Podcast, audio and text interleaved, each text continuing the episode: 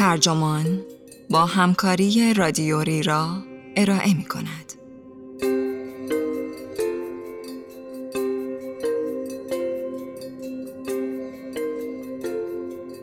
پیتر تیل لئو اشتراوسی که در سیلیکون ولی کار می کند. این عنوان یادداشتی است به قلم آنا وینر که در اکتبر 2021 در وبسایت نیویورکر منتشر شده و ترجمان آن را در بهار 1401 با ترجمه محمد علی کریمزاده منتشر کرده است. من ایمان رئیسی هستم. سیلیکون ولی جایی نیست که به افسون و رمز و راز معروف باشد. اما پیتر تیل حاله اسرارآمیزی دور خود ساخته است. تیل مولتی میلیاردری است که هم بنیانگذار پیپال، سامانه پرداخت دیجیتال و اولین سرمایه گذار بیرونی فیسبوک بود. بعد پالانتیر را مشترکاً بنیان گذاشت. شرکتی که در هوشمندسازی داده ها فعال است و با دولت ایالات متحده همکاری داشته است. او به اتفاق معلفی دیگر کتاب پرفروشی در زمینه کسب و کار نوشت با عنوان صفر تا یک و یک صندوق پوشش ریسک تأسیس کرد. تیل در حال حاضر سه شرکت سرمایه گذاری خطرپذیر را اداره می کند. اما جو خاص دوروبر تیل چندان به چنین دستاوردهایی مربوط نیست بلکه به خصلتی کلیتر برمیگردد. احساس وصله ناجور بودن. تیل در سال 2018 به خاطر اینکه در سیلیکون ولی دیدگاه های محافظ کارانه را تحمل نمی کردند به لس آنجلس نقل مکان کرد و اخیرا هم امارتی اعیانی در سواحل میامی خریده است. تیل در تیم انتقال ریاست جمهوری دونالد ترامپ حضور داشت و در نطقی پیش از برپایی کنوانسیون ملی جمهوری خواهان عنوان کرد من به هم جنس گرا بودنم افتخار می کنم. او در فعالیت‌های مربوط به درمان پیری و نیز سازمان‌های لیبرتاریانی که امید دارند شهرهای شناور در آبهای بین المللی بسازند سرمایه گذاری کرده است.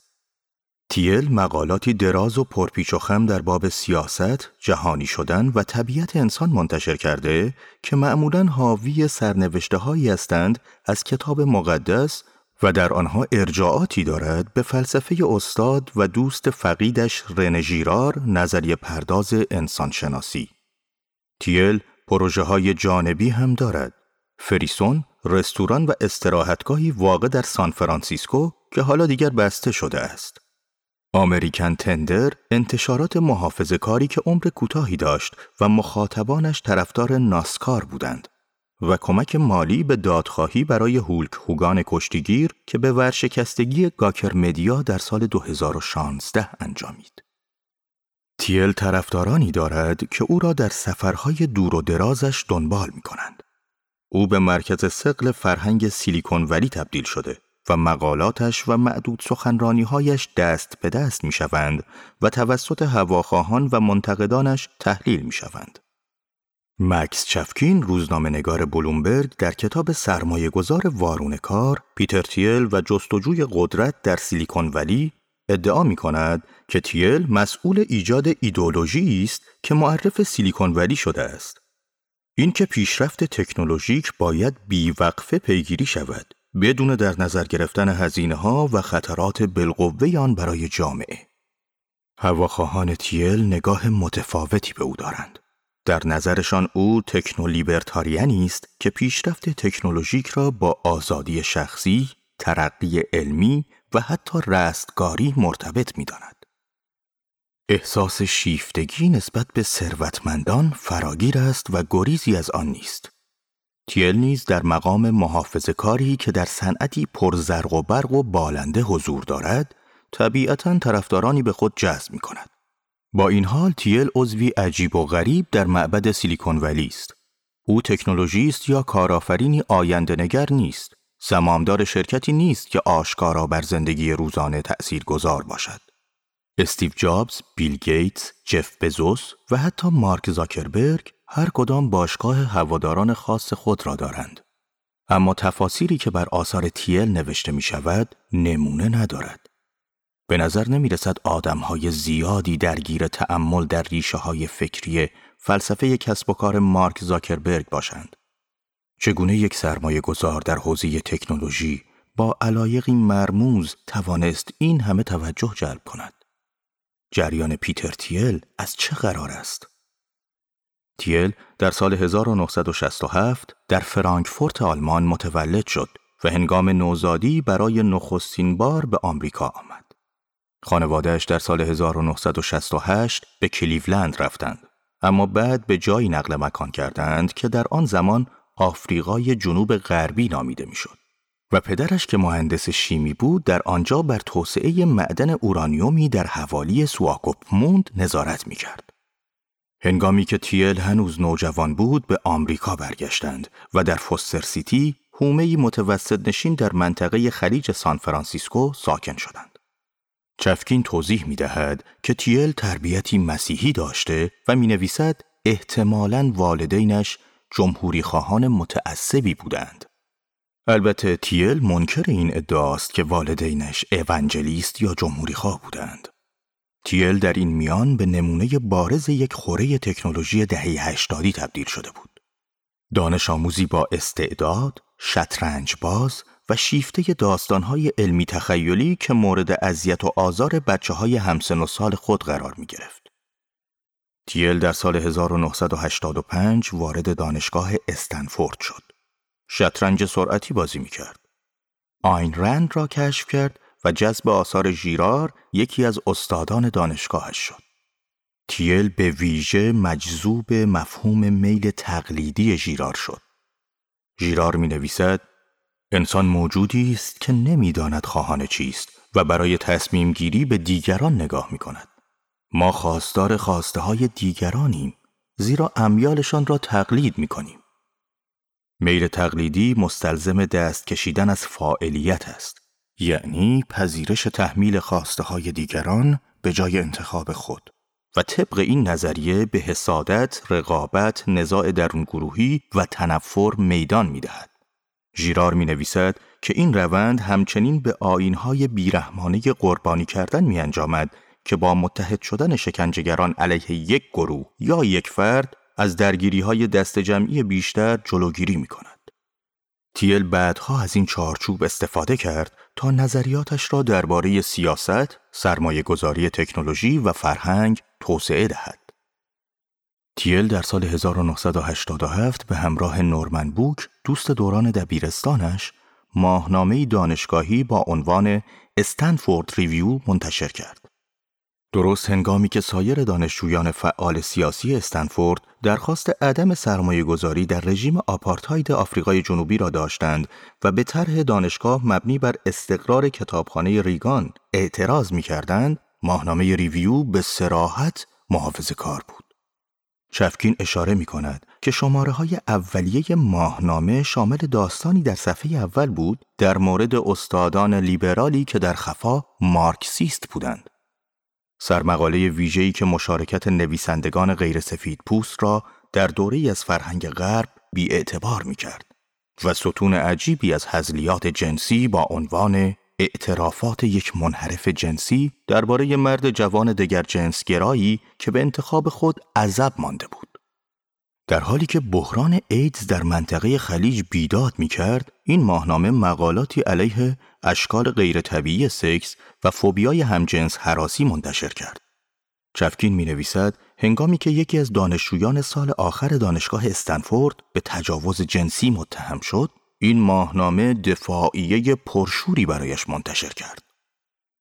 پس از دانشکده حقوق، تیل دفتردار قاضی محافظ کاری در آتلانتا شد و پس از آن در مؤسسه حقوقی مربوط به امور شرکت ها به عنوان دستیار وکیل مشغول به کار شد.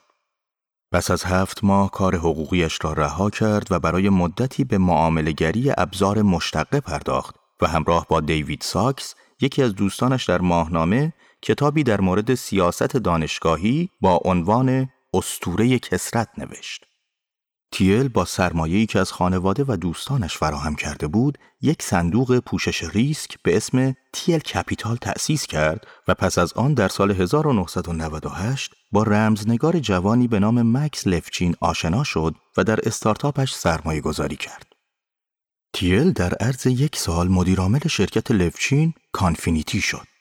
Confinity سامانه انتقال وجهی ارائه کرد که PayPal نام داشت. این سرویس در نظر تیل پتانسیلی بنیادین داشت. کیف پول دیجیتالی که می توانست به زوال دولت ملی بیانجامد. در ادامه Confinity چهار نفر از سردبیرها و شش نفر از کارمندان سابق ماهنامه را استخدام کرد. پیپال برای مدتی با شرکت پرداخت دیجیتال X.com که توسط ایلان ماسک تأسیس شده بود، مشترکاً در یک طبقه قرار داشت.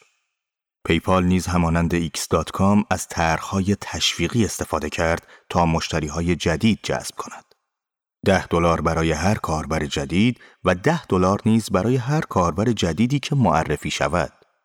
پیپال به عنوان بانک ثبت نشد و اطلاعات کاربرانش را ثبت نکرد. چفکین می نویسد در نتیجه می توانست برای تراکنش های غیر مجازی به کار رود که بسیاری از بانک ها و شرکت های کارت اعتباری تمایلی نداشتند که از آن پشتیبانی کنند مانند پون و قمار. و به همین دلیل فعالیت این شرکت بعدها غیرقانونی اعلام شد. در این میان لوچین ربات خرید و فروش آنلاینی ساخت که با فروشندگان تماس می گرفت و اظهار می کرد از اجناسشان خوشش آمده. سپس از آنها می‌خواست برای دریافت وجه از پیپال استفاده کنند. این شرکت اقلامی را که در مناقصه پیشنهاد داده و برنده شده بود به صلیب سرخ اهدا کرد. به لطف چنین تکنیک های اخلاقی مشکوکی که امروزه شاید به حک رشد موسوم باشند، تعداد کاربران پیپال به یک باره افزایش یافت. اوایل سال 2000 PayPal و X تقریبا سهم یکسانی از بازار داشتند و هر دو به ضرر افتاده بودند. پس از قدری مذاکره این دو شرکت تحت عنوان X با هم ادغام شدند. ایلان ماسک مدیرعامل X و تیل معاونش شد. طبق آنچه چفکین می‌گوید تیل پس از سقوط بازار در سال 2000 ناپدید شد. تیل منکر غیبتش در آن زمان است. اما پس از چند ماه هنگامی که ماسک در ماه اصل به سر می برد، تعدادی از کارمندان ارشد پیپال کودتایی ترتیب دادند و با تهدید ماسک به استعفا او را برکنار کردند و تیل را به جای او به مدیرعاملی نشاندند. چفکین با استناد به منابع نزدیک به این مذاکره می نویسد که یک سال پس از این تصاحب منصب هنگامی که پیپال برای سهامی شدن مهیا می شد تیل به هیئت مدیره شرکت التیماتوم داد که سهم بیشتری از شرکت می خواهد و در غیر این صورت استعفا خواهد داد. تیل هر گونه التیماتوم را انکار می کند. هیئت مدیره با افزایش سهم تیل موافقت کرد. اندکی پس از شروع معاملات پیپال در سال 2002 تیل شرکت را به مبلغ 1.5 میلیارد دلار به ایبی فروخت و به شرکت رو دست زد و به محض اینکه ادغام شرکت انجام شد با انتشار بیانیه‌ای استعفای خود را اعلام کرد. تیل به جای آنکه به رهبری پیپال ادامه دهد قصد داشت صندوق پوشش ریسک دیگری راه بیاندازد. به مقررات تن نده، قوانین را دور بزن، از پشت به شریک تجاریت خنجر بزن، دوستانت را رها کن. چفکین معتقد است که نسخه سیلیکون ولی این شیوه نامه در پیپال نوشته شد. شاید به همین دلیل بود که مدیران اجرایی و کارکنان اولیه این شرکت به مافیای پیپال مشهور شدند. عکس گروهی که در سال 2007 برای داستانی در مجله فورچون گرفته شد بیانگر این است که آنها این لقب را پذیرفتند.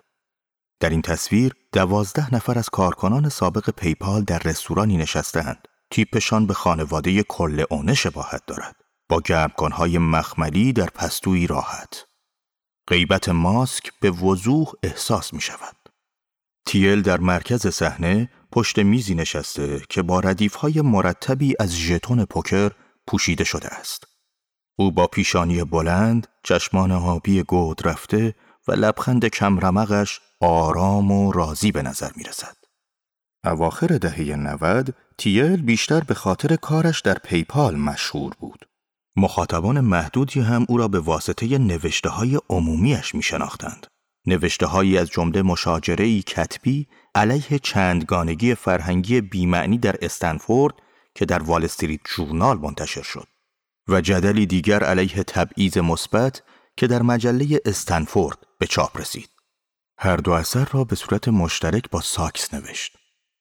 با شروع هزاره جدید علائق و ویژگی های تیل رو به تغییر گذاشت.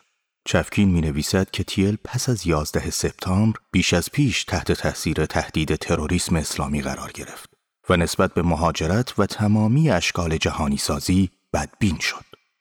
تیل در حالی که در صندوق پوشش ریسک جدیدش Clarium Capital کار می کرد، از پروژه‌ای به نام Palantir حمایت مالی کرد. این اسم از سنگ جهانبین در سگانه ارباب حلقه های جی آر آر تالکین الهام گرفته شده است. پروژه پالانتیر در صدد بود تا انبوهی از داده های دولتی از سوابق مالی گرفته تا داده های ثبتی گوشی همراه را مقابله و تحلیل کند. ظاهرا پالانتیر از نرم افزار توسعه یافته پیپال استفاده می کرد تا شبکه های مجرم را شناسایی کند و کلاهبرداری را کاهش دهد. ایده اصلی این بود که اگر این نرم افزار آنقدر کارآمد است که می‌تواند پولشوها را شناسایی کند پس احتمالاً می‌تواند تروریست ها را هم شناسایی کند. تیل می‌گوید که پالانتیر به هیچ وجه از ابزار پیپال استفاده نکرد. چفکین می نویسد در جهان پیش از 11 سپتامبر تصور می‌شد این چیزی نقض مسلم اصول حریم خصوصی است اما پس از 11 سپتامبر این مشکل به کلی مرتفع شد. اکنون هم مانند گذشته برای غیر خودی ها دشوار است که از نحوه کار کردن این نرم افزار سر در بیاورند. چفکین ادعا می کند دست کم در ابتدا دستاورد اطلاعاتی پالانتیر عملا به درد نخور بود و بیش از آن که محصولی واقعی باشد نمایشی بود. تیل منکر چنین توصیفی است. سازمان سیاه از طریق بازوی سرمایه خطرپذیر خود در آن سرمایه گذاری کرد و اداره پلیس نیویورک هم یکی از مشتریان این محصول شد. پالانتیر سال گذشته سهامی عام شد و در حال حاضر بیش از 50 میلیون دلار ارزش دارد. در سال 2004 تیل در فیسبوک سرمایه گذاری کرد و وامی به این شرکت داد که بعدها به سهمی ده درصدی تبدیل شد. در همان برهه تیل همایشی کوچک در استنفورد ترتیب داد در مورد سیاست و آخر الزمان. نوشته تیل که بعدا در قالب مقاله‌ای تحت عنوان آن لحظه اشتراسی منتشر شد بر این فرض استوار بود که 11 سپتامبر کل چارچوب سیاسی و نظامی قرون 19 و 20 را زیر و رو کرد و خواستار بازنگری در مبانی سیاست مدرن شد. این مقاله ملغمه ای از آرای متفکران بود به منظور آسیب شناسی مدرنیته. او در اندیشه های توماس هابز و جان لاک تعمق می کرد. سپس آرای نظریه پردازان محافظ کار سیاسی لئو اشتراوس و کارل را که در آثارشان به نارسایی ها و نابسندگی های لیبرال دموکراسی اشاره کرده بودند با آثار ژیرار ترکیب کرده بود. تیل می نویسد جنگی مذهبی به سرزمینی کشانده شده که مدت مدیدی است دیگر علاقه‌ای به جنگ های مذهبی ندارد. امروز صرف سیانت نفس وادارمان می کند از نو به جهان بنگریم. به تفکرات جدید غریب بیاندیشیم و از این رهگذر از آن دوره سودمند و بسیار طولانی خواب و نسیان روشنفکرانهی که به طرز بسیار گمراه کننده روشنگری خوانده می شود بیدار شویم. طبق گفته تیل ثابت شده بود که قرارداد اجتماعی کفایت نمی کند. چرا که غرب سکولار، اقلانی و سرمایهدار شده بود و در ظاهر به لحاظ ایدئولوژیکی هیچ روش مناسبی برای تلافی 11 سپتامبر وجود نداشت. تیل این فرضیه را مطرح کرد که اشمیت حقوقدان و عضو حزب نازی در این وضعیت خواستار جنگ صلیبی جدیدی می‌شد. اما چنین واکنشی در فرهنگی سکولار که منکر طبیعت خشن خود است وصله ناجور به نظر می رسید. تیل از اشتراوس نقل می کند که آمریکا عظمت خود را نه تنها مدیون پیروی همیشگیش از اصول آزادی و عدالت است بلکه همچنین وامدار عدول گاه به گاهش از آنهاست تیل می نویسد که اعتراف به چنین انحرافاتی از منظر سیاسی نادرست تلقی می شد. اما ایالات متحده همچنان می توانست از کانالهای نامرئی، غیر پاسخگو، فراقانونی و فراغذایی قدرت فراملیش استفاده کند. در پایان تیل نظریه تقلیدی ژیرار را به کار میبندد تا به ایده هایش ضرورت بیشتری بدهد. کشورهایی که بنا به دلایل تقلیدی اعتبار و وجهه بر سر دستیابی به سلاح هسته‌ای با یکدیگر رقابت می کنند، احتمال وقوع خشونت آخر و زمانی بی حد و مرز را افزایش می دهند. تیل نتیجه می گیرد که سرنوشت جهان پسا مدرن یا خشونتی است بی پایان ناشی از تقلید انان گسیخته یا صلحی متعلق به ملکوت الهی. مقاله آن لحظه اشتراوسی را گاهی اصلی ترین اثر تیل دانستند با اینکه به طرز عجیبی پیدا کردنش سخت است. گویا بیشتر به صورت فایل PDF ی از یک نسخه کپی در Evernote آپلود شده و همان نسخه دست به دست می شود. این مقاله در سال 2019 موضوع مصاحبه بود با پیتر رابینسون از مؤسسه هوور. اوایل سال 2020 نیز مرور مفصلی بر کتاب سرمایه گذار وارون کار در آمازون منتشر شد که مقاله مذکور محوریت اصلی آن را تشکیل می‌داد. و نویسنده در آن استدلال کرده بود که نقد تیل بر جهانی سازی و استقبال ظاهری اخیرش از ناسیونالیسم شاید کوششی باشد تا برای مکاشفه کامل قربانی بیگناه در برابر آخر و زمان وقت بخرد. از جهاتی آن لحظه اشتراوسی فرزند دوران خودش است. همایش سیاست و آخر و زمان تقریبا همزمان با تأسیس پالانتیر برگزار شد. و جای تعجب نیست که تیل پس از 11 سپتامبر به فکر یک تشکیلات اطلاعاتی جهانی بود. اما اینکه فردی کارآفرین یا سرمایه گذار مقاله‌ای درباره مدرنیته منتشر کند، امری عجیب و غیرمعمولی.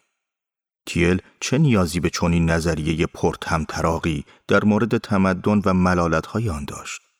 آیا جهانبینی او محرک اقداماتش بود یا توجیهی برای آن؟ آینده چه آرمان شهری باشد چه آخرالزمانی تیل خود را به سود رساند. او در سال 2005 شرکت سرمایه گذاری خطرپذیری به نام Founders Fund تأسیس کرد که اطلاع داد برای سرمایه گذاری به دنبال شرکت های پر ریسک و منحصر به فردی می گردد که پتانسیل تغییر جهان را دارند. تیل رفته رفته به سرمایه گذاری در تکنولوژی های تمدید حیات و ضد سالخوردگی و همچنین پیمانکاری های دفاعی از جمله X Space شرکت هوافضای ایلان ماسک علاقمند شد. یکی از اولین سرمایه گذاری های این شرکت در استارتاپ Halcyon Molecular انجام شد که تلاش می‌کرد از طریق تکنولوژی توالی‌یابی ژنوم فرایند سالخوردگی را متوقف کند. در همان زمان والیواگ وبلاگ شایع پراکنی تازهکاری از سیلیکون ولی که متعلق به گاکر مدیا بود تیل را سوژه ثابت اخبار خود کرده بود. این وبلاگ در سال 2006 پستی منتشر کرد با عنوان سه قول سیلیکون ولی آینده بشر را دستکاری می کنند. و در آن نوشت که تیل مدیر عاملی از سیلیکون ولی که رویاهای عجیبی در سر دارد و در حال سرمایه گذاری بر نسل فراهوشمندی از انسان هاست به هیئت مدیره مؤسسه تکینگی هوش مصنوعی که در حال حاضر مؤسسه تحقیقاتی هوش ماشینی نام دارد پیوسته است. کمی بعد والیواگ در پست دیگری به شایعه کمک میلیون دلاری تیل به فدراسیون اصلاحات مهاجرت آمریکا اشاره کرد. گروهی که منصوب است به یک سازمان غیرانتفاعی ضد مهاجرت دست راستی به نام نامبرز یو. این وبلاگ در پست دیگری در سال 2007 تیتر زد مردم پیتر تیل کاملا گراست و این پست به ویژه باعث رنجش خاطر تیل شد با اینکه بسیاری از دوستان و همکارانش فهمیده بودند که او هم جنس گراست اما او این خبر را نوعی افشای گرایش جنسی پنهانی خود می‌دانست هنگامی که دهه به پایان رسید تیل با پاتری فریدمن برنامه نویس کامپیوتر و نوه میلتون فریدمن دوست شد میلتون فریدمن در مورد به اصطلاح سکونتگاه های دریایی آرمان شهرهای فرضی لیبرتاریان شناور در آبهای بین المللی نوشته بود. تیل نیم میلیون دلار در اختیار فریدمن قرار داد تا سازمانی غیرانتفاعی برای ساخت سکونتگاه های دریایی تأسیس کند. تیل همچنین به مؤسسه پژوهشی سنس که سازمان غیرانتفاعی فعالی در حوزه ضد سالخوردگی است و مؤسسه متوشاله که سازمانی است در حوزه تمدید حیات پول داد. او در سال 2009 مقاله نوشت برای مجله لیبرتاریان آنلاینی به نام کاتو آنباند که توسط مؤسسه کاتو منتشر می‌شد و در آن مقاله عنوان کرد که دیگر به سازگاری آزادی و دموکراسی باور ندارد و اینکه افزایش فراگیر زینفعان رفاه و گسترش حق رأی زنان مفهوم دموکراسی سرمایهدارانه را به ترکیب متناقضی تبدیل ساخته است. پس از آنکه مقاله با انتقادات شدیدی روبرو شد، زمیمه نصف نیمه‌ای بر آن منتشر کرد. با اینکه فکر می کنم هیچ طبقه ای از مردم نباید از این حق محروم شوند، اما امید چندانی ندارم که رأی دادن اوضاع را بهتر کند. همه اینها برای گاکر خوراک خبری فراهم می کرد. چفکین می نویسد که در همین برهه زمانی تیل شروع کرد به خواندن مقالات کرتیس یاروین بلاگر و برنامه نویس کامپیوتر که از اسم مستعار منسیوس باگ استفاده می کند. یاروین بیشتر درباره فرمالیسم می نوشت. فرمالیسم نظریه است در رد دموکراسی و تایید یک ساختار دولت فدرالی که بیشتر شبیه به یک شرکت یا دیکتاتوری عمل می کند. این دیدگاه ها بعدتر در آنچه واپسگرایی جدید نام دارد متبلور شد. چفکین ادعا می کند این ایدئولوژی بر این باور است که تغییرات اقلیمی جعلی و فریبکارانه است. پولهای تورمی حقی شریرانه هستند و اینکه تفاوت‌های ژنتیکی گروهی مشخصی از افراد را مستعد سروری و دیگران را آماده بردگی می‌سازد. چفکین می نویسد که تیل با دو دیدگاه اول شاید حتی با دیدگاه سوم هم موافق است. تیل موافقت با چنین دیدگاههایی را انکار می کند. تیل در سال 2015 در مجله کاتولیک First Things مقاله با عنوان علیه عدنگرایی منتشر کرد. این مطلب با آیه هایی از کتاب مکاشفات یوحنا آغاز می شود. به کمیابی منابع اشاره می کند و با بحثی فرجام شناختی در باب ضرورت تسریع تکنولوژی پایان می یابد. تیل می نویسد علم و تکنولوژی متحدانی طبیعی هستند. در زمینه فرجام شناسانه که در آن خدا از طریق ما ملکوت آسمان را امروز اینجا روی زمین بنا می کند. که این ملکوت آسمان هم واقعیتی است آتی و هم امری است که تا حدی در حال حاضر دستیاب است. یکی از مخاطبان در نامه‌ای به سردبیر با کمی انزجار واکنش نشان داد. او نوشت بنا به درکی که از ایمان دارم مسیحیان هیچ گونه توهمی نسبت به برپا کردن اورشلیمی جدید در اینجا و اکنون ندارند و توهمی هم نسبت به داشتن دانایی و توانایی بنا کردن چنین چیزی نداریم. چند سال بعد مکس رید سردبیر سابق گاکر در مجله نیویورک اشاره کرد که های سیاسی تیل بر اثر ترسی آخر و زمانی از سکون و ایستایی شکل گرفتند. این گفته به این دلیل بود که به نظر می رسید تیل برخلاف بسیاری از سرمایه گذاران حوزه تکنولوژی عمیقا آگاه است که صنعت تکنولوژی احتمالاً افسوده چندانی برای اقتصاد یا سعادت انسان نداشته. چه برسد به پیشرفت؟ در یک کلام تیل بیتابانه در حال رشد بود.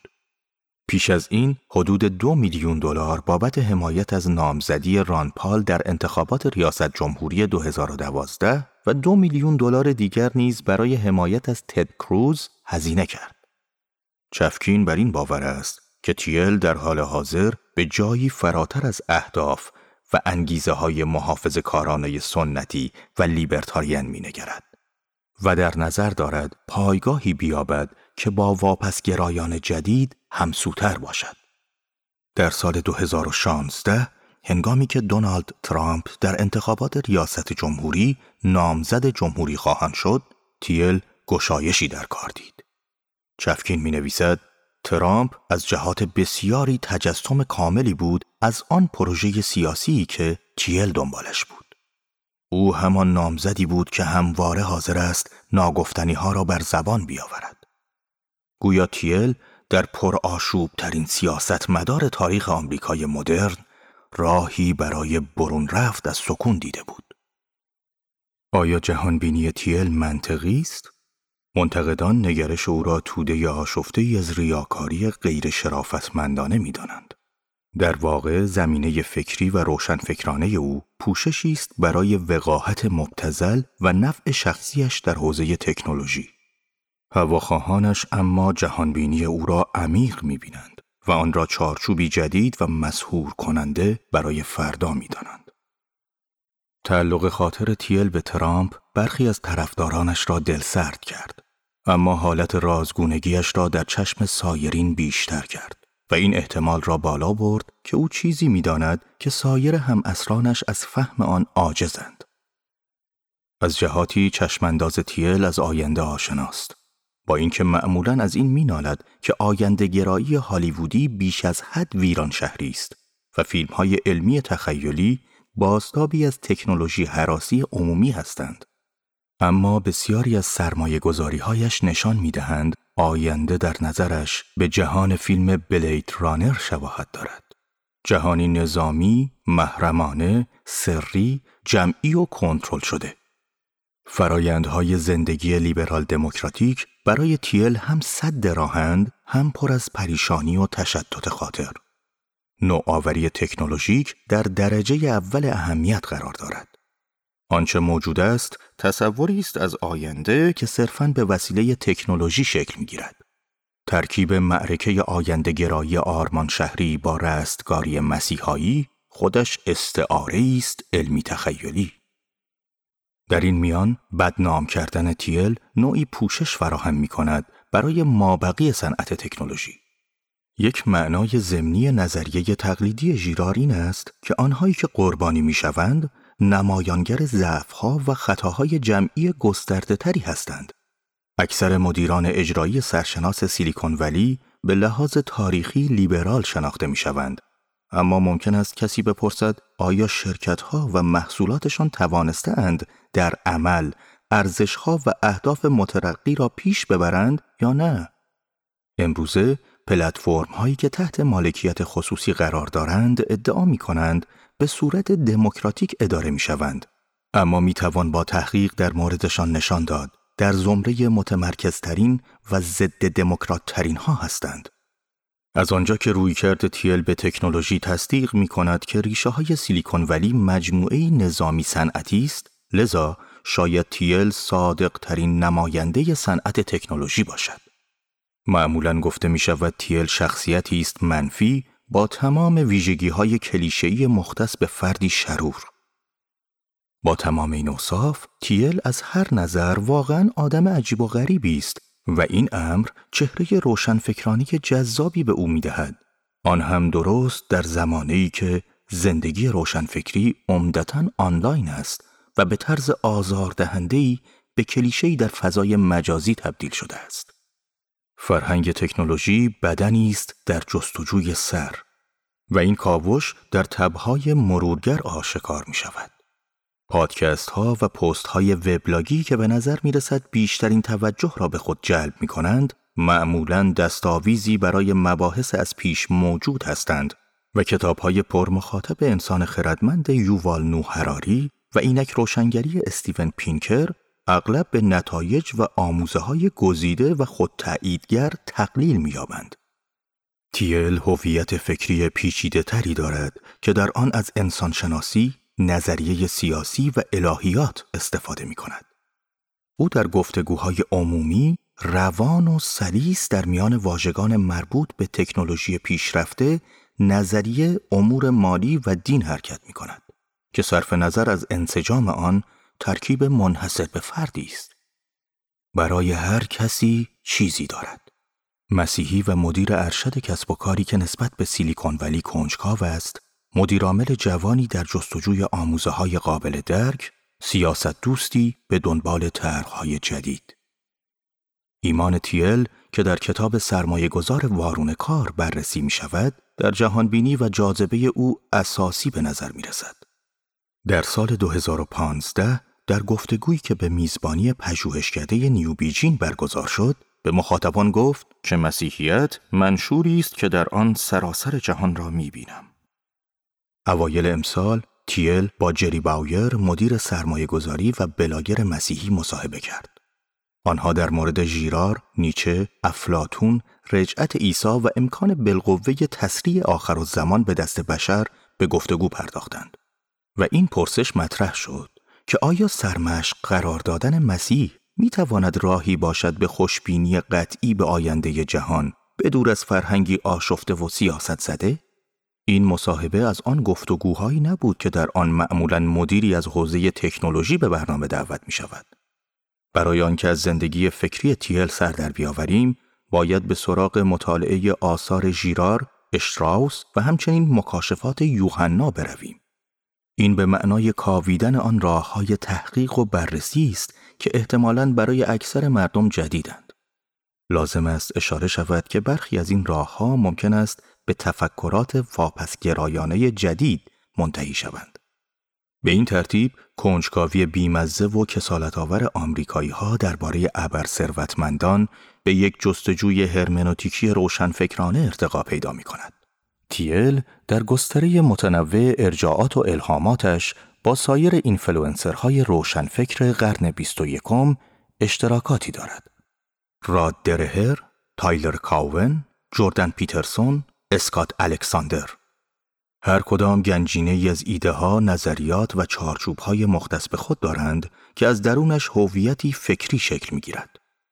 با کنار گذاشتن محدودیت ها و ضوابطی که یک برنامه دانشگاهی معمولی دارد، مطالعات برای کشف معنی اصطلاحات نامتعارف آموزگاران آغاز می شود و ترجیحات و سلایق آنها به راحتی با جامع الاطراف بودن اشتباه می شود. از جهاتی این نوع از زندگی روشنفکرانه نتیجه طبیعی شبکه اینترنتی است مملو از عنوانهای جذاب و وقتگیر با بی نهایت موضوع و البته لینک های از کار افتاده. این زندگی روشنفکرانه همچنین به پیدایش نوعی خبرنامه مقرون به هم مربوط می شود که مخاطبان می توانند با پرداخت حق اشتراک در آن عضو شوند و مفسری خود رأی را دنبال کنند. البته وقتی صحبت از تیل به میان می آید، آنچه که به رازگونگی تعبیر می شود، ممکن است صرفاً پیچیدگی ساختگی باشد. اشتراوس فیلسوف محافظ کار پیشنهاد کرد که دانشگاهیان و نویسندگان ایده های خود را با نصری عمدن مبهم بنویسند. تکنیکی که در آن حقیقت درباره تمام چیزهای مهم منحصرا در میان سطور نمایان می شود. به نحوی که نه برای همه مخاطبان بلکه تنها برای مخاطبان باهوش و قابل اعتماد فهمیدنی باشد. تیل ممکن است در مصاحبه ها اشتراوسی ظاهر شود. یعنی مبهم، اسرارآمیز و حتی با حالتی پیشگویانه. او استاد تغییر جهتهای گفتاری است و ممکن است استدلالهایش مبهم باشد. ارجاعات و تلمیح های مذهبی سبب می شود ایده هایش درباره جهانی سازی و کسب و کار رنگ و بوی عرفان بگیرد چنان که گویی حقیقت کلامش در پستویی مخفی شده است.